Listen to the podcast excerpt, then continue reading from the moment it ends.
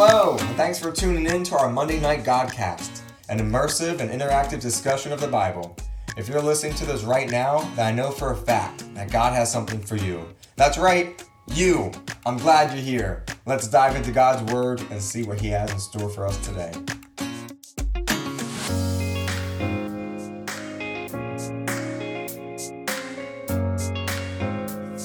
Welcome, everyone. If you haven't already seen or uh, seen the message today or see what's up here, um, we are going to be taking communion together today.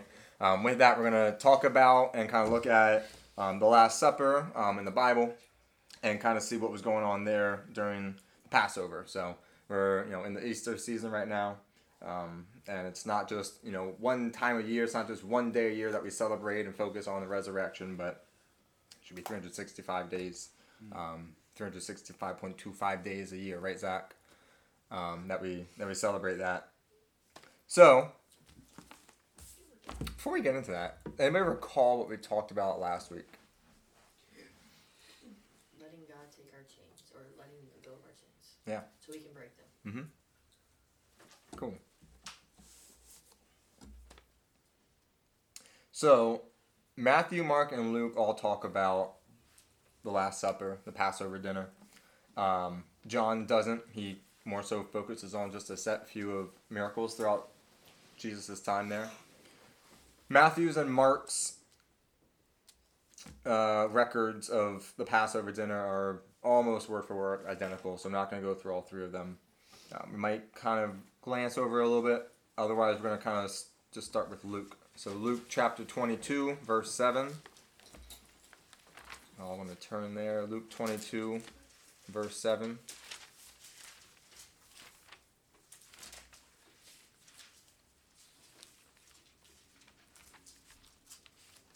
Um, just out of curiosity, has anyone ever gone to or been part of a Passover Seder? If not, that's completely fine and probably normal for most Christians. Um, more so, it's mostly celebrated by um, more so Jews, um, but a lot of Christians and Messianic Christians kind of still observe that on, on a on a yearly basis. Um, but other even non-denominational Christians um, still observe Passover.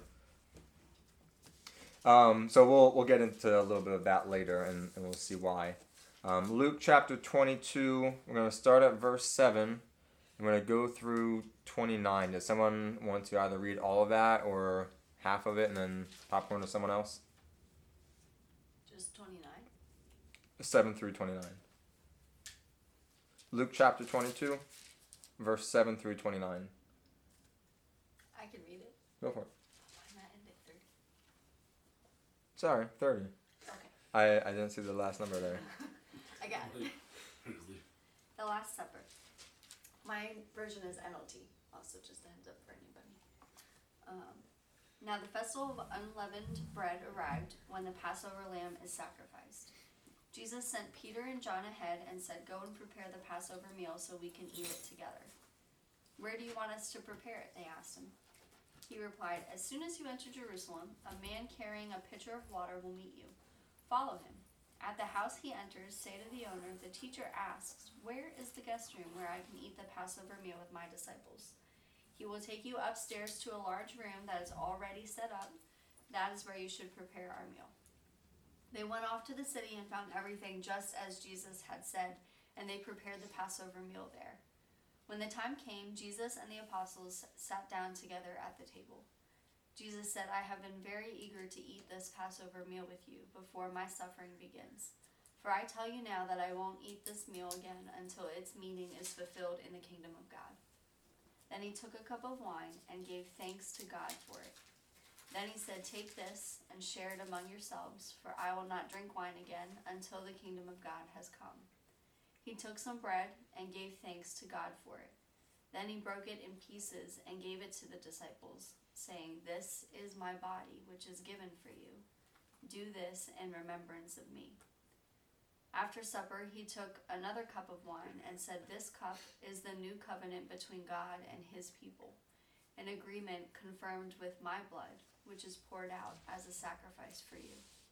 But here at this table, sitting among us is, as a friend, is the man who will betray me. For it, has, for it has been determined that the Son of Man must die. But what sorrow awaits the one who betrays him? The disciples began to ask each other which of them would ever do such a thing. Then they began to argue among themselves about who would be the greatest among them. Jesus told them, In this world, the kings and great men lord it over their people, yet they are called friends of the people. But among you it will be different. Those who are the greatest among you should take the lowest rank, and the leader should be like a servant. Who is more important, the one who sits at the table or the one who serves? The one who sits at the table, of course, but not here, for I am among you as one who serves. You have stayed with me in my time of trial, and just as my Father has granted me a kingdom, I now grant you the right to eat and drink at my table in my kingdom. And you will sit on the throne and you will sit on thrones, judging the twelve tribes of Israel. Cool. Thank you. Before we dig into it, what do you guys observe going on here? Either just observations, comments, what's going on? Or does anything stick out to you?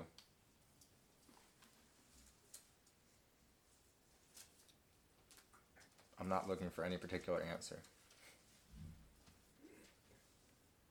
There's so many interesting things here. I always thought it was interesting that Jesus goes out of his way to say, I will not eat this meal and I will not drink any wine until until we're doing this later. Uh, all together again. it's just really interesting to me yeah, it's it, it's just very interesting to me the way it, that works. Yeah. Well, not, I don't think he said I'm not going to eat this or drink it. He said like again until the kingdom of God has come. Right. That's what I'm saying. Yeah. Yeah. Cool. What else?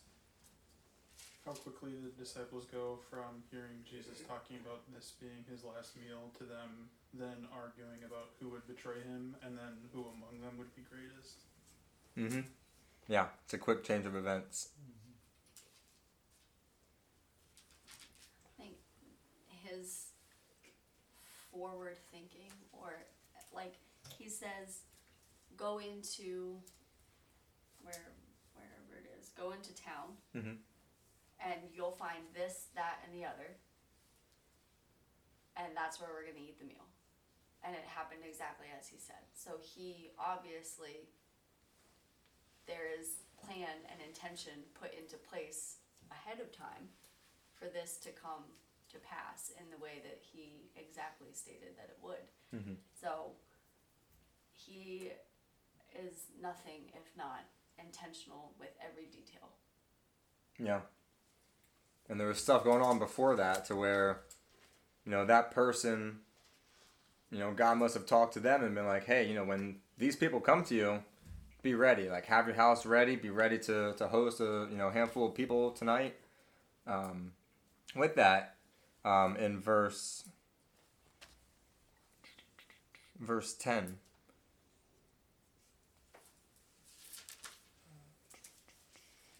One second. Where am I? Yeah, the um, where he's looking for where uh, Jesus says, "A man carrying a pitcher of water will meet you. Follow him." So they're looking for that one specific person, one man who's carrying a pitcher. Now, it wasn't just a bunch of men carrying pitchers all over the place. Um, it was actually an unusual sight because the carrying of a pitcher was typically a woman's job at the time. The woman would be carrying pitchers around. The men, if they were to be carrying liquid, it would be in an animal skin, in like an animal skin um, type of container. So it was pretty distinctive to the disciples to see, all right, there's a guy carrying animal skin, guy carrying animal skin, woman carrying a pitcher, woman carrying a pitcher Whoa, what's that? A guy carrying a pitcher? That's the one. That's the one Jesus told us to look for.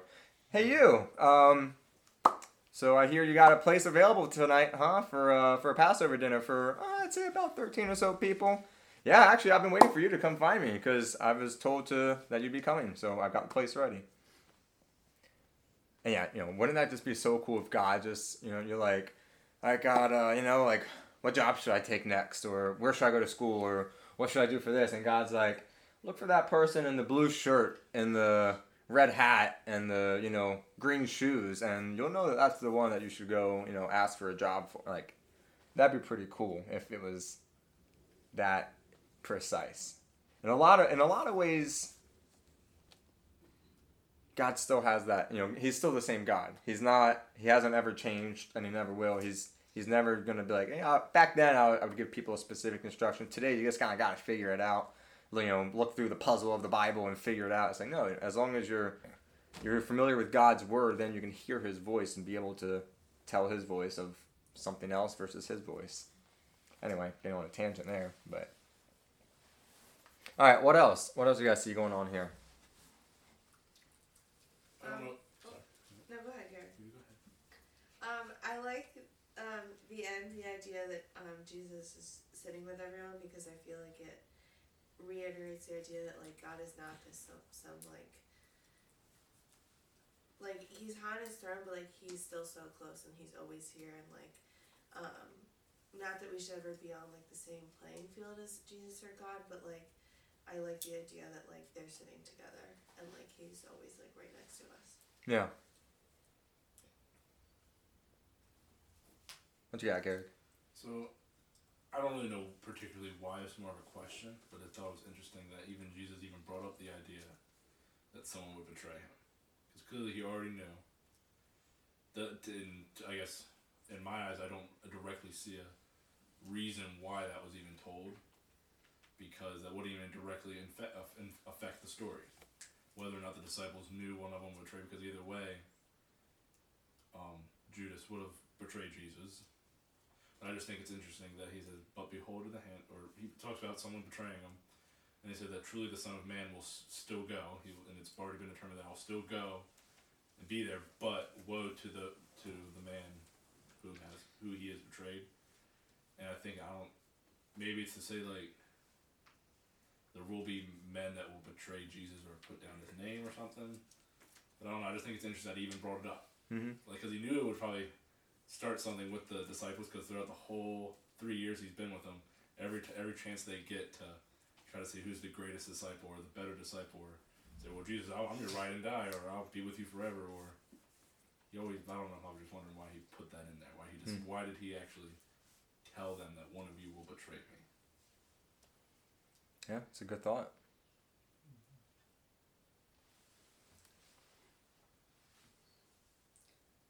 It's interesting. There's actually two cups mentioned. Uh, communion these days, uh, it's always just one. Uh, so we kind of lose the fact that there were two. Um, and while there were two that made reference here, I'm pretty sure there were actually three in the traditional Seder meal, if I'm not mistaken. It's Uh, four. is it But it four? depends on which Haggadah you use, but yeah. Okay, yeah, but it's but it's more than one and two, and so that it's just an interesting note. Um, but it's also interesting that that everything Jesus did here broke tradition. Um, you know, there it was a very traditional script. This is how it's done. This is how it's always done, and all of that was broke that night. So that's what was one piece that made it significant. Yeah. Yeah. So during this Passover meal, um, if anyone has ever been to a Passover Seder before, there will be all these little elements on a plate, kind of all representing something, all from um, remembering the Israelites' oppression while they were slaves in Egypt. So there's all these different pieces. Um, you've got the the bitter herbs to you know represent their their suffering, their, the bitterness of slavery. You've got the salt water to represent the tears. Um, all, all these different things that, that represent their suffering and slavery while they were in Egypt. So Jesus is here to to take this time, um, and there would also traditionally be the lamb, the lamb, the same lamb that was sacrificed, the perfect lamb without any blemish that you sacrifice and put the X over your doorframe so the angel of death will pass over their house. That same lamb would then be cooked so that's it's not just going to waste. God does not like just sacrifice the lamb and that's it. Using its blood and it's also feeding them as well. So the, that same lamb would be cooked for the Passover meal as well. Now, none of the Gospels represent um, mention a lamb during the Passover meal. It could be because they couldn't get one. At the same time, you know, Jesus was able to have a house provided, so I don't think that's the case, in my opinion. It could be that Jesus wanted it this way, that there was no physical lamb on the table there because it's to emphasize the idea that he was the Passover sacrifice. That Jesus is the blemishless, blemishless, not sure if that's a word, the lamb without blemish, the perfect lamb that is to be sacrificed, his blood shed and put over us so that death will pass over us. And that with that same lamb that would then be, that you would eat for supper, he's then saying, Take this, this is my body. Take this, this is my blood. It's also possible that all of the elements traditionally there were there, and they just don't make mention because it, again it wasn't significant. It wasn't different, and so why would they write something down that was just the same as it always was? Mhm. Right. So that's Absolutely. But it's possible that it was there.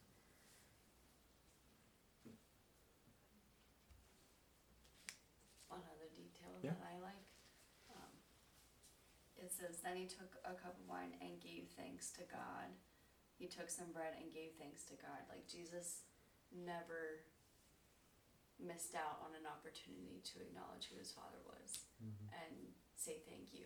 And, you know, again, signifying a, that relationship between Father and Son, God and Jesus, and then everything in John that talks about what that means for us with Jesus and us with God. And I just think it's really cool. Like,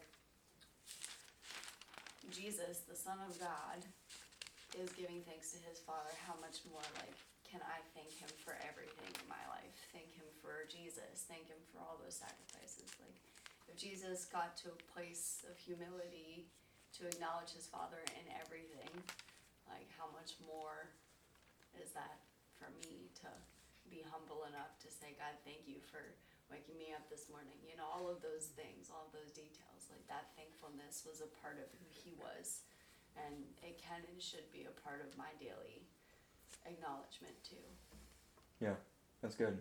And you you mentioned that about him specifically taking the time to stop and give thanks and and offer and you know give thanks to God for the bread for the for what's there in front of him reminds me of when he feeds the thousands, you know, he feeds 3,000, 5,000, two different occasions from just a few loaves of bread. One of those occurrences was in John 6 um, where he fed you know over 5,000 people. It's 5,000 men, but it's also then all their families too. And in that same same spot, John six eleven, Jesus took the loaves, gave thanks to God, and distributed them to the people. And did the same thing with the fish. Gave thanks to God for what they had, and God multiplied it and and it fed thousands with leftover more leftover after feeding thousands than there originally was. And I don't know if it specifically mentions it. I don't see it here. Maybe in other areas where he gave thanks or offered up the food as as you know Thanksgiving. I'm not sure, um, or maybe it's just how I imagine him doing it, taking it and kind of lifting it up. Thank you God for this food. Um, if anyone recalls him physically lifting up, let me know. Otherwise, that's just how I imagine it. Thank you Lord for this food. Kind of lifting up in in offering and, and thankful and gratitude. Thank you God. And in the same way, it's like Jesus was lifted up on the cross as the offering for us. So we go from he's he's talking about you know, he's giving thanks. And then he talked about being betrayed, and we'll get back into that in just a second about being betrayed. But then they start arguing amongst themselves who will be the greatest. Here Jesus was, and it was at the same meal, it was at the beginning of this meal, not mentioned in, in Luke's count, but in Matthew and Mark, it talks about Jesus washing their feet. And that was them all coming to the Passover meal. They're coming, you know, they're, they don't even have to bring any food, they're coming for the meal. And Jesus, as they're entering, he washes their feet. He's Jesus is the greatest of them all, and he's becoming the servant to them. And that's what he's saying here.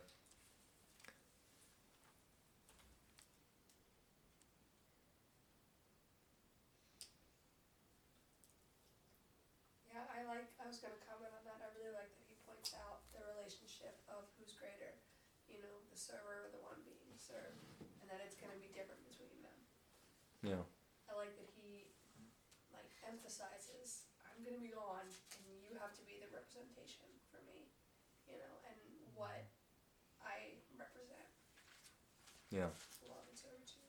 And it's not just something he just says; he practices what he preaches, and he's he's said it before in, um, you know, in a parable of, hey, like if you're going to enter someone's house, go to the lowest point of the table, go to like the least respectful area, go go to like the edge of the table to where you might not even be able to be part of the conversation, because then the the host might say, hey. You belong at a place of honor. Let me bring you up. But if you go to like the seat of honor, they might be like, "Hey, I've got someone a little more honorable coming. Can you actually scoot down a few chairs?" Like that'd be a little humiliating. But it'd be better to be humble yourself and be exalted than to exalt yourself and be humbled. And so he's talked about it before. He's demonstrating it by his whole life of, of serving people and and eating with tax collectors and, and prostitutes and filthy people and people who are working hard instead of with the kings and queens and, and all these, you know, people of rich like stature. And here he is about to be you know, we've been asked the question a lot like, what would you do if you had one day to live? And we're like, oh, like, go skydiving and like visit the world as much as I can the next 24 hours and bungee jump and do this and do that. And like, those are all great things.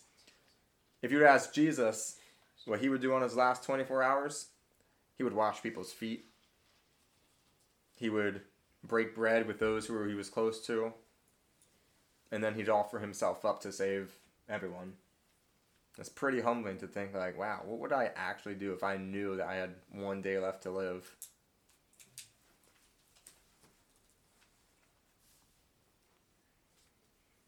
All right, one other thing I want to point out here. Verse 20 that we just read. Can someone read verse 20 here? Go for it. After supper, he took another cup of wine and said, This cup is the new covenant between God and his people, an agreement confirmed my blood, which is poured out as a sacrifice for you. Awesome. And then could someone turn to Exodus 24, verse 8? Exodus 24, verse 8. Who wants it?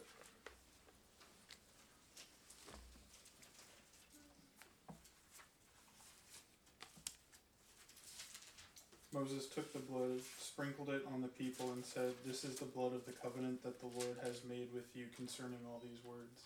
Awesome. So this is when Moses, when God is giving a covenant, the Ten Commandments to Moses.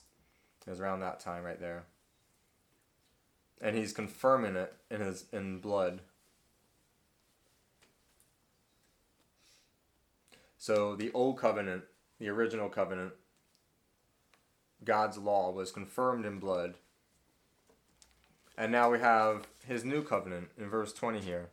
This cup is the new covenant between God and his people, an agreement confirmed with my blood, which is poured out as a sacrifice to you. And it's just a cool correlation to see the old covenant has been fulfilled. And now we're entering into a new covenant, a promise. The old promise has been fulfilled. Now there's a new promise that I am here with you. And it's confirmed in his own blood.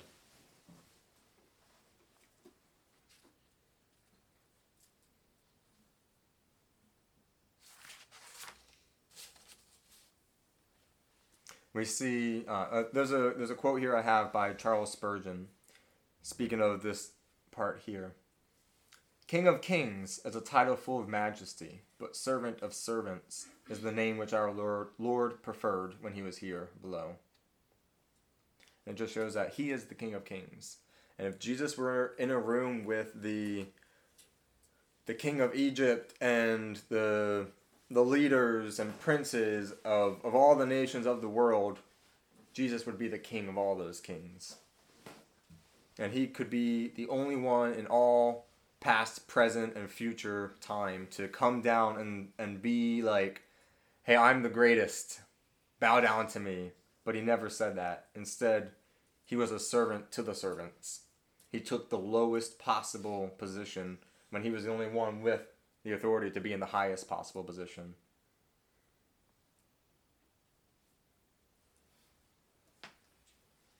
Any other thoughts? Any comments, questions going on from what we read here in chapter 22?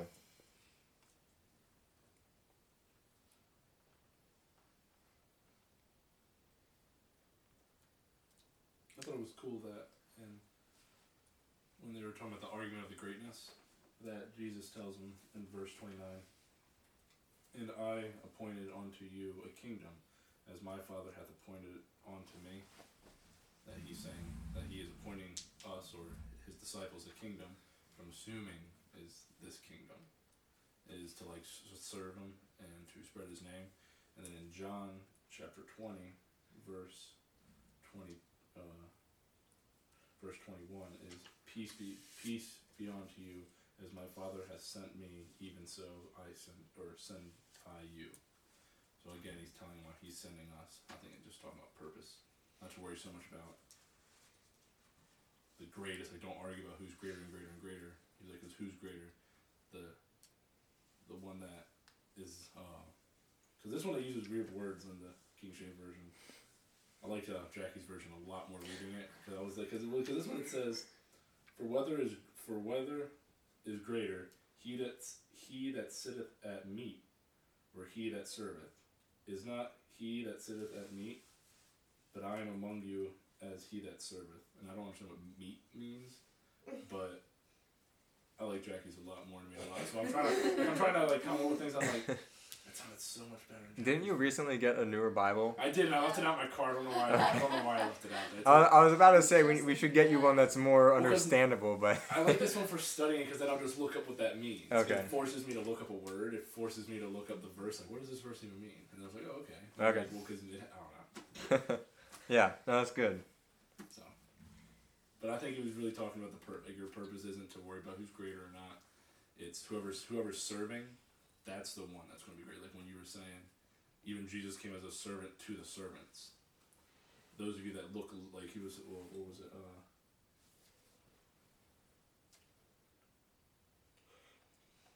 oh, but ye shall not be so. But he that is greater, greatest among you, let him be the younger, and he that is chief, as he that doeth serve. So the chief will be the one that serves, and the one that is greatest among you would be one that is younger. Hmm. So I want to talk about the elephant in the room now. Verses 21 to 23. Judas. Let's talk about Judas.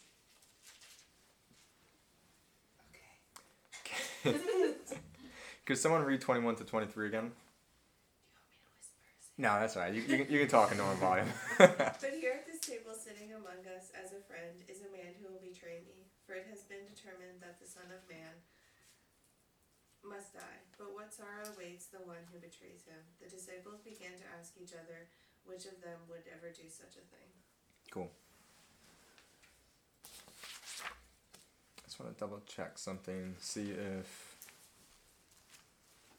I can't remember how Matthew puts it. Matthew 26.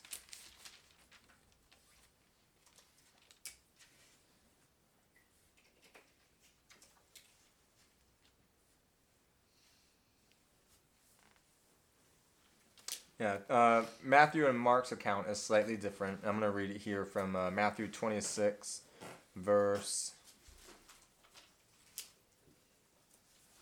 20. Matthew 26, verse 20. I'm going to read that here. When it was evening, Jesus sat down at the table with the twelve disciples. While they were eating, he said, I tell you the truth. One of you will betray me. Greatly distressed, each one of them in turn asked, Am I the one, Lord? He replied, One of you who has just eaten from this bowl, from this bowl with me, will betray me. For the Son of Man must die, as the Scriptures declare long ago. But how terrible it will be for the one who betrays him. It would have been far better for that man if he had never been born. Judas, the one who would betray him, also asked, Rabbi, am I the one? And Jesus told him, You have said it.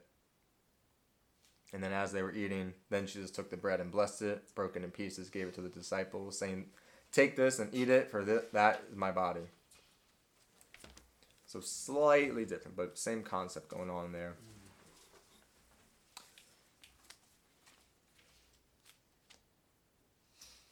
But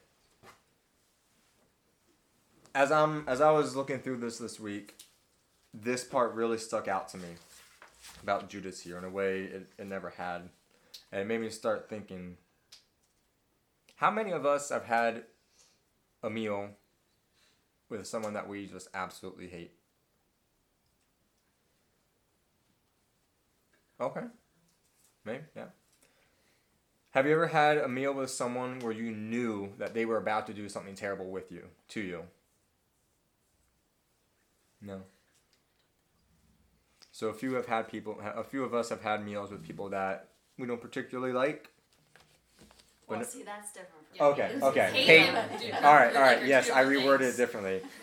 Some of us have had meals with people that we hate.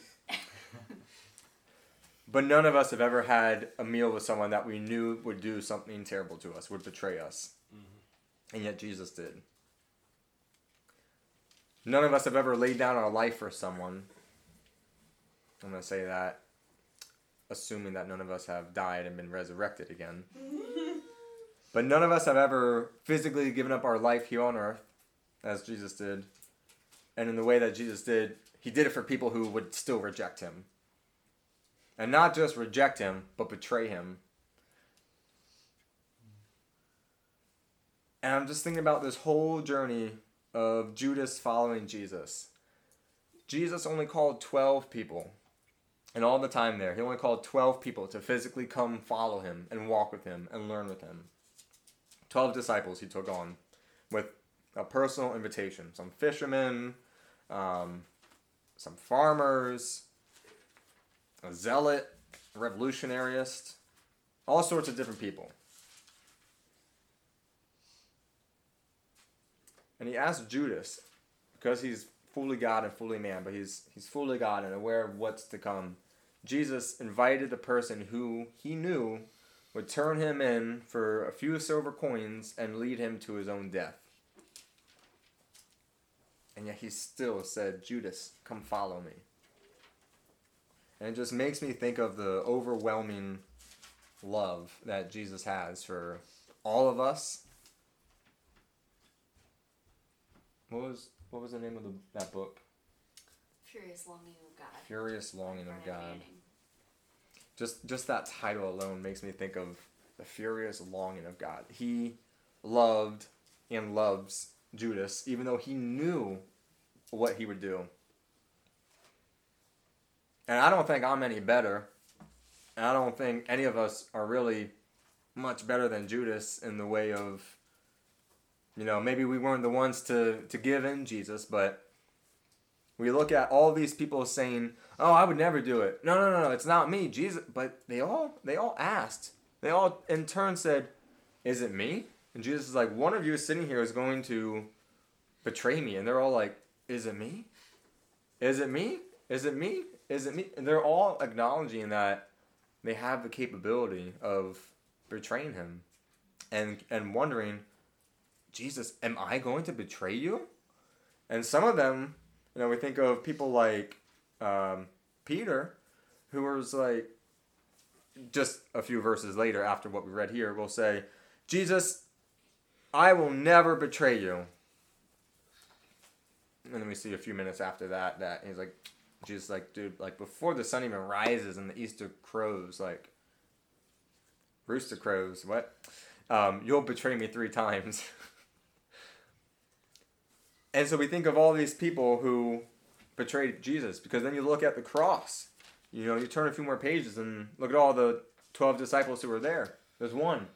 So they all ran away. And when Jesus was actually turned in, they all fled. Every single one of them. That's, that's just later in that same chapter, verse 22. This, this is a whole lot leading up to the crucifixion. When, when Jesus was betrayed and the Roman soldiers came, they all fled. None of them stayed around. Even the ones who were all like, I wouldn't do it. I wouldn't betray you. I'll, I'll be with you to the end. And then trouble comes and they all flee. So, in this warning of Jesus, we see a profound love for Judas. This was his last fleeting opportunity to turn back from his evil plot, Judas. This was Judas's last opportunity to turn back from his evil plot.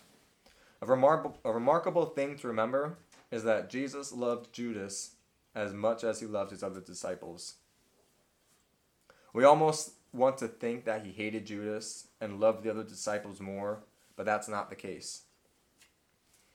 If we miss his love toward Judas, then we miss the whole story. We miss the whole reason why Jesus was here. Jesus' love for us isn't a response to our love for him. Jesus doesn't love us if we love him first, but the contrary.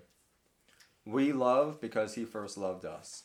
1 John 4:19. We love because he first loved us. The only reason we can love either him or other people is because he has first loved us.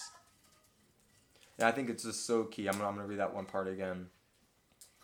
That we miss, if we miss his love toward Judas, then we miss the whole story. To think, ah, Jesus must have hated him after that. Nope. In the same way, Jesus doesn't hate us after we turn our back from him, after we've forgotten about him, after we get busy, after we get, you know, distracted or we start going down that wrong path. He still loves us. But I just think about every meal that Judas and Jesus shared together, every conversation that they had, every road that they walked down together, side by side. Jesus knew that Judas would eventually hand him over to be executed. And despite knowing that, Jesus loved him and treated Judas the same as he did all his other disciples. What's up? I just have. It's so funny the way that God works because I basically from the mouth of a four-year-old girl on Sunday said kind of the same thing you just did in Sunday school. It was really cool. Um, and she, we were just sitting at the table and she was coloring and she was like, Jesus loves people, even everybody, even when they do bad things. He's he doesn't stop loving them from doing bad thing or like because they did something bad, but they he still loves them. And I was just like, this is why I'm here. This is why Hmm. I teach Sunday school because they.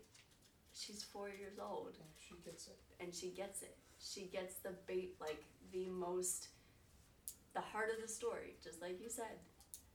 She gets it. And I learned so much just from being in the room with these Hmm. tiny humans and it's adorable and I love it. But to hear it come back, you know, from me I'm like, that is the whole point of the story. Judas still ate. He still ate. He still drank from the cup. He the body Jesus's body was still broken for Judas, and Judas's feet still got washed. Hmm. Jesus still washed Judas's feet, right? Judas was as much of a part of that Passover meal as John, as any of the other disciples. Like it just makes humbles me and like who is the Judas in my life that I don't want sitting at my table, right? Who are who are the Judases that I reject, where Jesus would be like, um, that's not my way.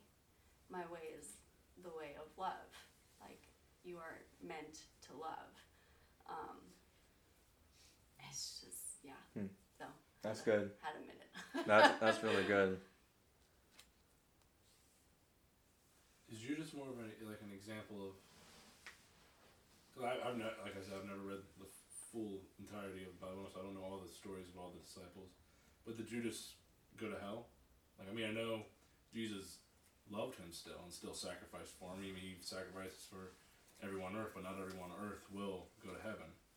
Is Judas more of an example of even though some people on this earth might not go to heaven, we should still treat them as such as Jesus did as Jesus broke his body for him, spilled his blood for him, washed his feet, and still loved him?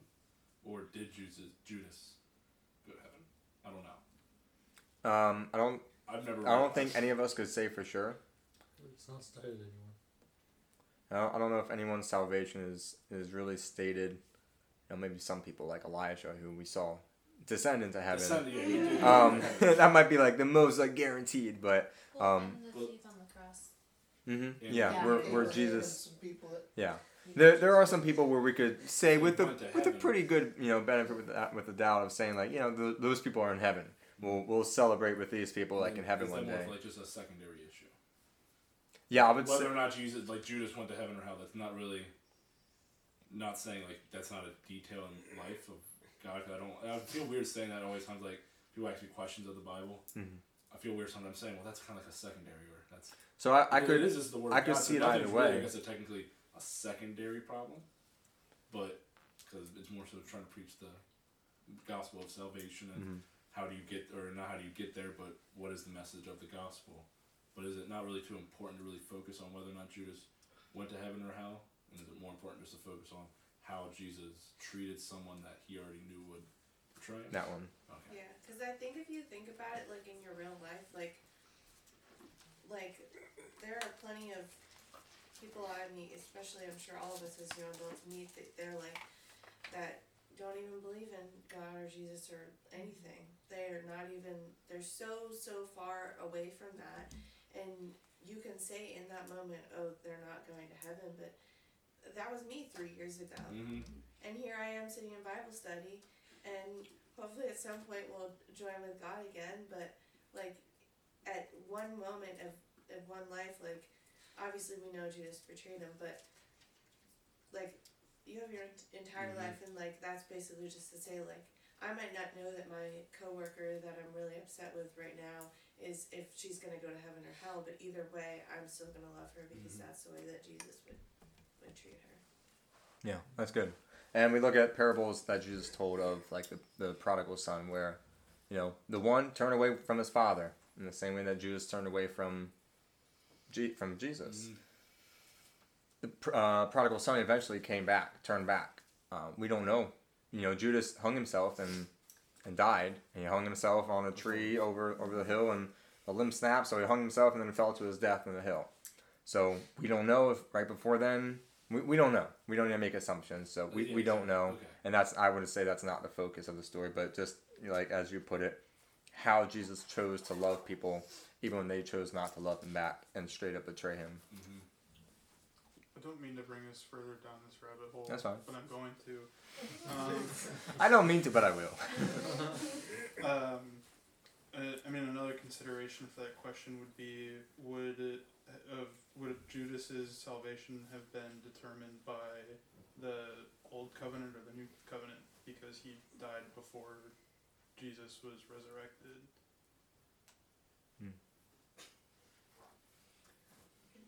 Getting. Interesting.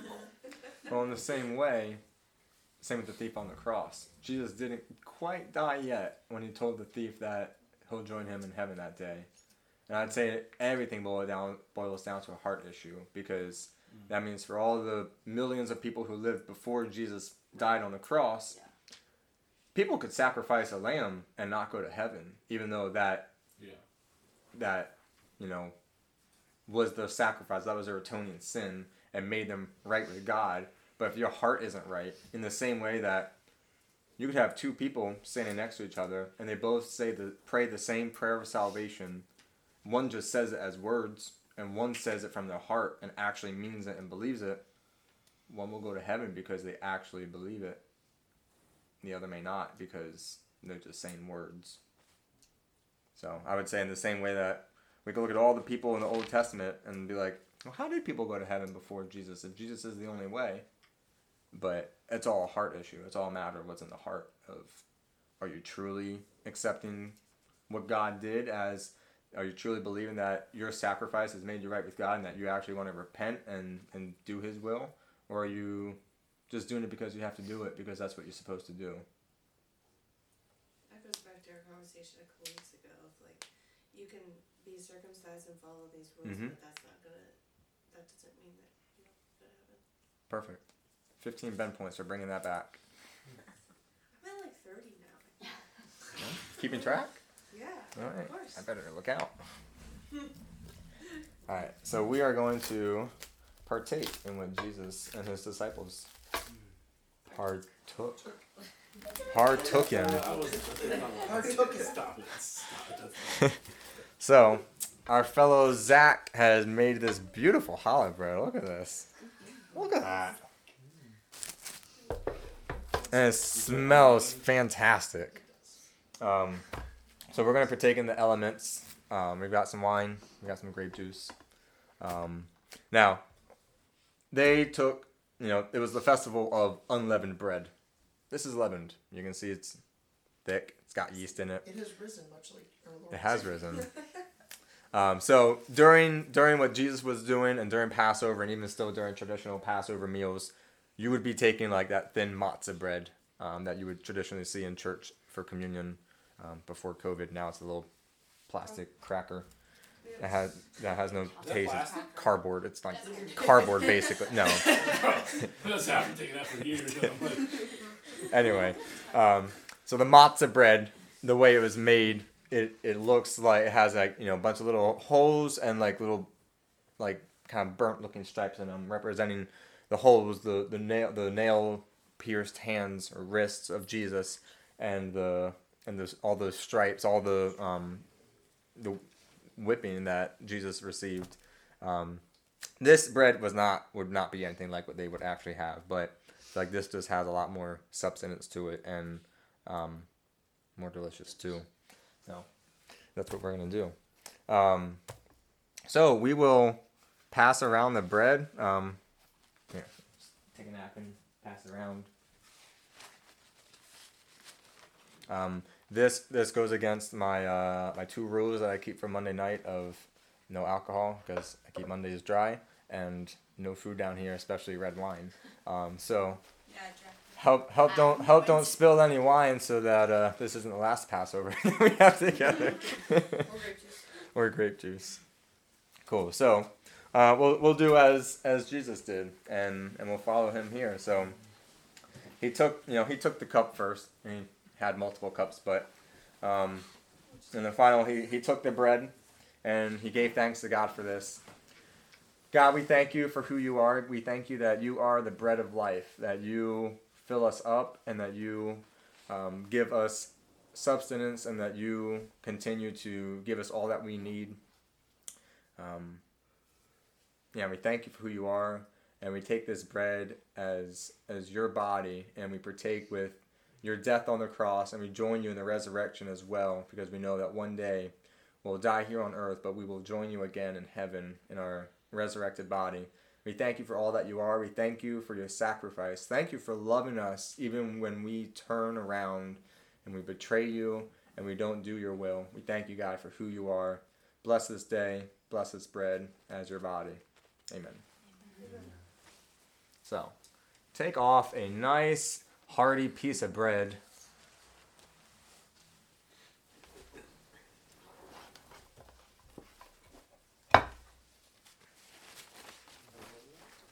Don't be shy to take a nice big piece because Jesus doesn't say, come take a little bite out of me. He says, come taste and see. So, come grab a nice piece of, of his body. And this this would be this would be a meal. This would be a whole meal that they would be having together. Um, so it'd be all all the little um, elements of all, all, all the elements that had special representation of stuff. Um, and um, yeah. So you can you can start you can you can go and take the bread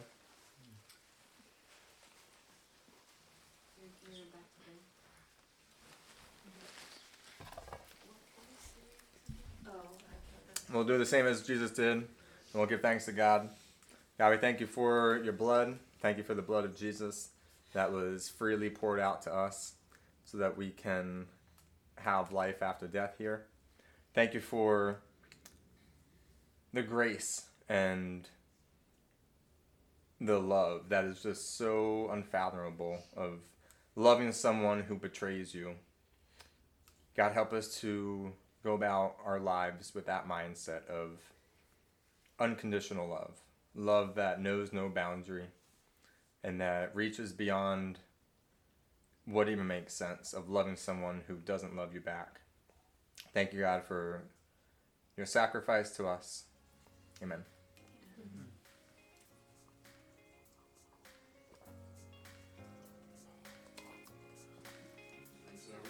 So that's it for today.